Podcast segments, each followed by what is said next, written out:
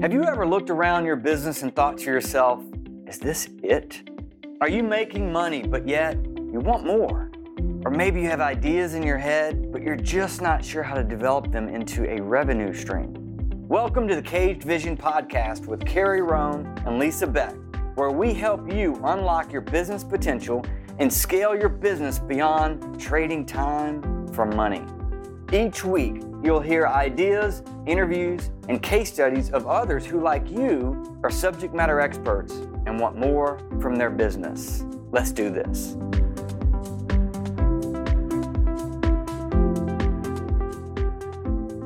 Welcome back to another episode of the Caged Vision podcast. And Lisa Beck, what are we talking about this week? We are talking about being stuck in the middle, the awkward middle.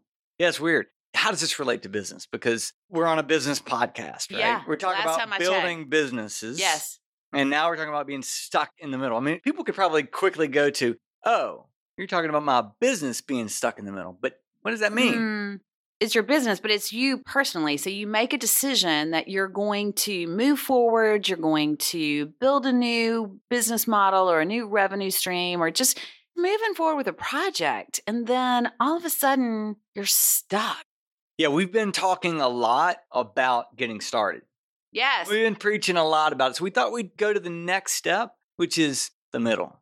Yes. So once you start and you lose that initial high energy enthusiasm of, oh my gosh, we're really doing this. And then all of a sudden you feel like you have your nose to the grindstone and you're not seeing any progress. You know, that's sort of a sign that you are stuck in the middle. You're in the middle. You're in the middle. It's a lonely place to be, right? Oh, Can be. yes, it, It can, can be. because that's when you start telling yourself, I can't catch a break. Things begin to happen. You start to listen to your critics, which that always gets to me when people start nan and making comments. And it's that old adage, you know, if you can't say something nice, don't say anything at all. But sometimes well meaning friends and business acquaintances don't listen to Or, that. or not so well meaning, right? Definitively not so, so, we're well talking meaning. about being in the middle. So you built up the courage, you started, and you're fired up, and you go and you blast out of the gates, and you're charging towards something, and then you find yourself in this lonely spot. I think you just ran through them, but you didn't state what they were. So Lisa, go back over the signs. Signs. You may be in the middle. the signs that you may be in the middle. If, It's like a Jeff Foxworthy episode. that's isn't it? exactly what I was That's what you thinking thought when of? you started down that path. You might be in the middle if you feel like you have your nose to the grindstone and you're not seeing any progress. You're just churning. just churning you away. just wake up each day and you're just grinding it out. And that can be exhausting. I would say it is definitively exhausting. because you've lost sight of what could be and you just say i have to do this and you just focus on what it is that i have to do today go to bed wake up repeat ah i've been there it's a miserable spot to be Also, you might be in the middle if you keep telling yourself, I can't catch a break. oh yeah i've been there too with my hand on my forehead Did you take to the bed, as they say in the South? no i did not take to the bed but i did lay my head on the desk and just like oh my gosh nothing will go my way And then the third sign that you might be stuck in the middle is if you start to listen to your critics. Ah, uh uh-huh. huh. Because you're grinding it out and you don't have that positive influence. And so you hear the chirping in the background. I know that you've experienced this because I know I have, right? And signs that someone might be a critic is when they come up and say, So, how's it going? Tell me about whatever. And they don't really care. They're fishing for gossip. Especially when you've started something new and they don't understand it. They, They, didn't don't have the know. courage to do it themselves. Exactly. They certainly aren't trying anything new, but Right. they're quick to judge you for trying something new. And so you have options. Option number one, throat punch them, I would say that's really not a good option. but it is one. It is an option, Right. Mm. a poor option. Perhaps you should come up with another option. Option number two, surround yourself with positive people.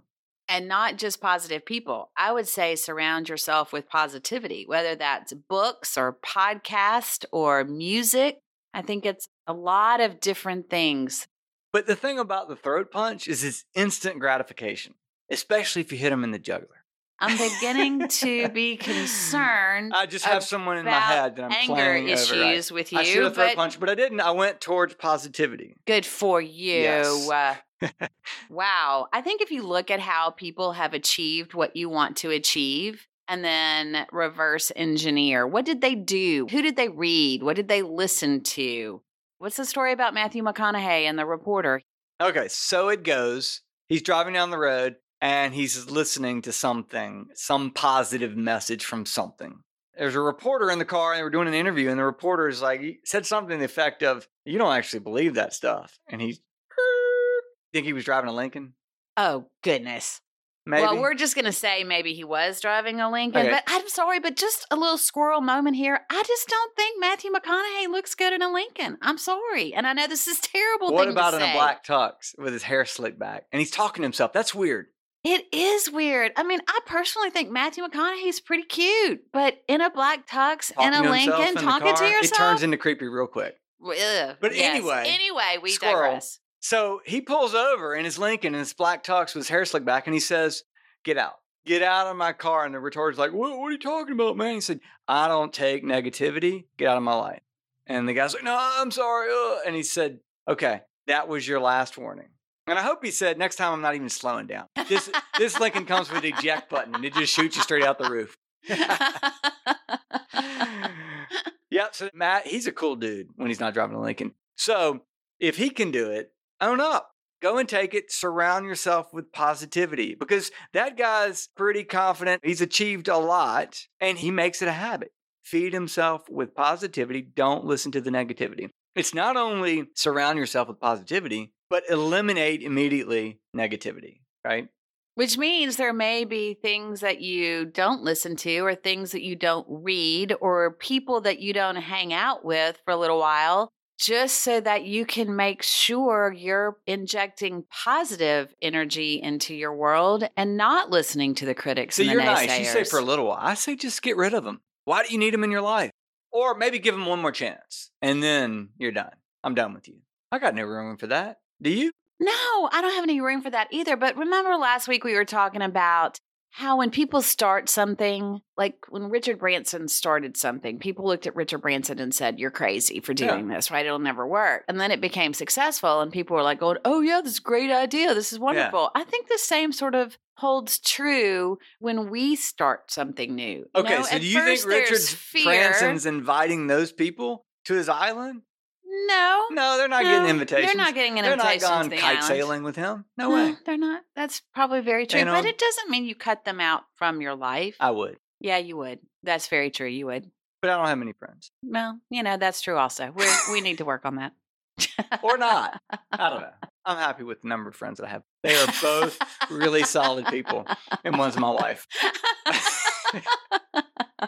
Anyway, do we have another point? yes, we Okay. do. Remember that being stuck in the middle is temporary. Yes. Yes. And by yes. temporary, we don't mean a short period of time because everyone always thinks of temporary means it's like a month, it's a finite period of time. And temporary just means that the situation that you are in or the thoughts that you are thinking will end. There will be an end to that particular some point. situation. Yes. this too shall pass. This too shall pass. I'm not going to tell you when, Exactly. but it will. And we all know that. We've all been in moments where you thought it would never end. You thought the world was over. First high school boyfriend or girlfriend breakup. Oh gosh. I mean, cried for days, yeah. ate ice cream with peanut butter. We I don't was have three never daughters, so gonna we're oh, just you know gonna- all about this, don't you? Not yet, but I will. And, you know, at that point in time, you can't explain to somebody it's going to be fine. They're not going to listen. Mm-mm. No, they will not. What is it about ice cream that helps them listen? I think there's got to be some sort of endorphin high that comes with the sugar. I don't know. Mm-hmm. But ice cream and peanut butter. Yeah. And peanut butter. yeah, ice cream and peanut butter Do you know or Nutella. Okay, here's a squirrel moment, but I feel like I it's think the ice important. cream moment's pretty much Yeah, a squirrel but I feel moment, like this but is keep important. going. So I went to the J Trench with Olivia, my oldest, and I walked by for breakfast one day, and one guy's eating oatmeal, and he had peanut butter on top, Oh, yum. and I thought, oh my gosh, that is brilliant. It is so good. And then you could put like blueberries on top of the Oh, peanut no, butter. no, don't complicate it. Oh. Just go with it. Because think about oatmeal sticks to your ribs and then put peanut butter. You just drink water for the rest of the day and you're good. The protein level in that, that's fabulous. So good. I'll have to try Yes. that. Yeah. All right, we have another point. Oh, we do. Okay. So, this business podcast, you now are getting health and nutrition advice from Carrie Rome. Put peanut butter on your oatmeal. There you go. Just try it. it's an added bonus Yeah. today. It's a value feature. Practice gratitude for where you are.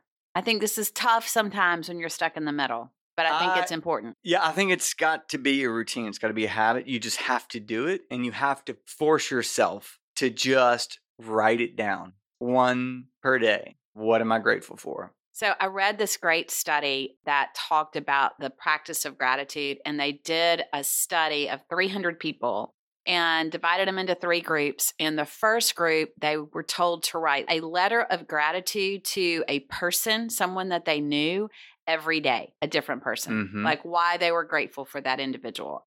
And then the second group was told to write down all of their negative feelings, which I can't even begin to imagine how depressing that would be. And then the third group did nothing. Well, what they found was that the first group that were writing down letters of gratitude is people that they knew, and only like 23% of them even mailed the letter. So it wasn't even Ah. the act of mailing Yeah, the letter, yeah. it was literally Getting literally it on writing, paper, yeah. getting it down on paper, gratitude that after four weeks, they were significantly happier, more content, and had better mental health than the other two groups. But they also discovered that it snowballed and that after 12 weeks, it was an even higher level of satisfaction with their lives. And I guess happiness scale mental health would be what it is. But they also then did MRI scans of their brains and they could see differences in their brains from being grateful. Isn't that amazing? I mean, that's how much gratitude can be so impactful on your life. That is amazing. The brain scan, what did it tell them? I've been doing the John Lee Dumas. yeah, I'm on my second 100 days.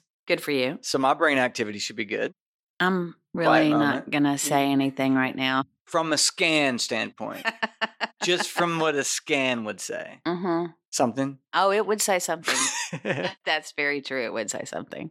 okay. Okay. So gratitude. I'm a firm believer in that. The Me point too. of the, the journal that I do with John Lee Dumas is that at the beginning of each day, you have to write down something that you're grateful for. And it takes a moment. And what I do is I don't overthink. Whatever pops in my head first, boom, that goes. And it's crazy the things that pop in your head. You'd be like, you know what? I am grateful for that. since you're on your second 100 day book have you Yes. found that that's changed over time and that now that it's become a habit it's easier to come up with things that you're grateful for or have your thoughts of gratitude changed over the past 100 some odd days I think you may be overthinking this for me.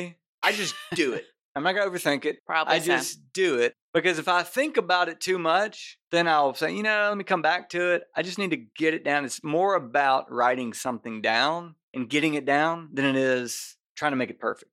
so okay i mean i understand that i just didn't know if you had seen sort of changes in how your brain processes gratitude or No, but I bet a machine would scan it and say that it is. Oh yes, we'll You have think to so? we'll have to get you a scan just to see. Yeah. We'll start scanning you every hundred days. Well, today, in addition to producer Nick, we have intern Maggie in here with us. yes, we do. And we, I think we should get Maggie involved in the show. I and think that's a have great her- idea. Come on, Maggie, come here. Have her give us some insight because she's actually a pro. She's done this for years, right, Maggie? I've done it for a couple years. It's been a while since I've gotten back into it. All right. So, have you ever been stuck in the middle? Definitely. Tell me a time about when you're stuck in the middle. I think probably the college process when I was choosing school was a big time that I was Yeah. stuck in the middle because you have all these ideas of what you want to do when you get to school, but then you still have to decide where that place is going to be and how it's really going to affect your life. And so, at that point where you didn't know what creeps in is indecisiveness. Oh, for and sure. that is a very unsettling feeling, right? Definitely. I think indecisiveness is the worst place to be. And I have a little bit of heritage in that because my mom cannot make a decision to save her life. really? oh my gosh, yeah, can't make a decision to save her life. So, you know, like we're together, I'm like, oh my gosh, I'm the opposite. And so I'm just deciding and, you know, I'm I'm on down the path. I wonder if this is where your activator strength comes in, if it comes from your environment growing up. that because your mother didn't make decisions so well, you were just like, forget this. I'm Yeah. always going to make a decision. Maybe so. Ah, that's good. You're so good at this. And Maggie, we talked about this before we brought you in here because we knew we'd put you on the spot and you would hit it out of the park, and you did. Thank That you. is perfect example to bring us home, right? Definitely. And oh, wait, we forgot about being afraid. Oh yeah, being afraid. All right. Well, Don't be afraid. There you go. because I'm out. That was it. No, it's not. All right, so we're talking about so you start, you're in the middle, it's lonely, you feel stuck, people are running their mouth, and now fear starts to creep in. And when fear overwhelms you, that's when the indecisiveness comes, and there's nothing to be afraid of because the mistake that you make I mean, Maggie, if you would have made the wrong choice right? for Yes. college after the first semester, what could you have done? I mean, transferred. Yes, right. It's not that that is the only decision that you can ever make. You want to make the best decision, but because you want to make the best decision doesn't mean that you shouldn't make any decision at all, Right. because that is a decision of itself, right?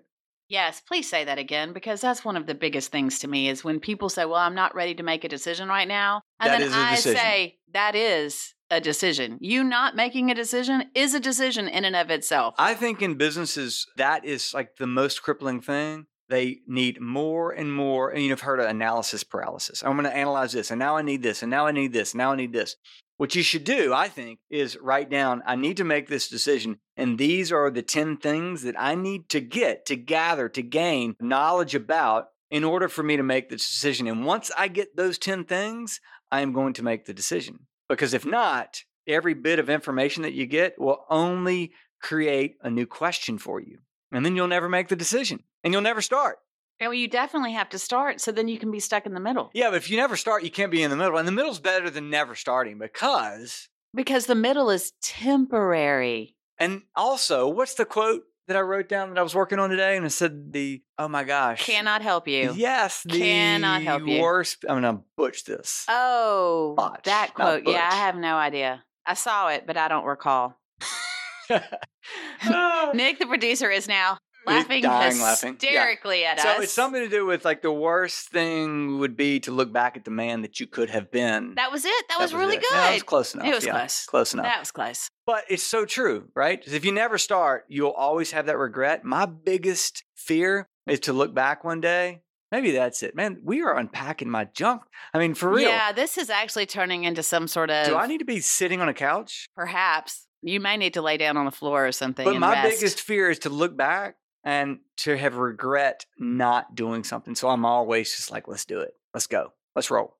which I'm just going to give a heads up about next week's podcast because that is exactly sort of where we're headed next week. So you've got to stay tuned in next week because we're going to talk about making those decisions and sort of moments. Oh, yes. That's next a week. good one. It's a good one. Listen, if you want encouragement and confidence in building your business, keep listening. If you want to go faster, shoot us an email to lbeck at cypressresources.com. You will get a quick response because she's Johnny on the spot with email. She loves that ding. She loves what? it. I do not. I don't even have the sound on. I know. I just made that up. yeah, you did. Well, at least I'm the one that reads emails. So This is true. that is very true. But we would love to talk to you. Thanks for listening. We'll see you next week.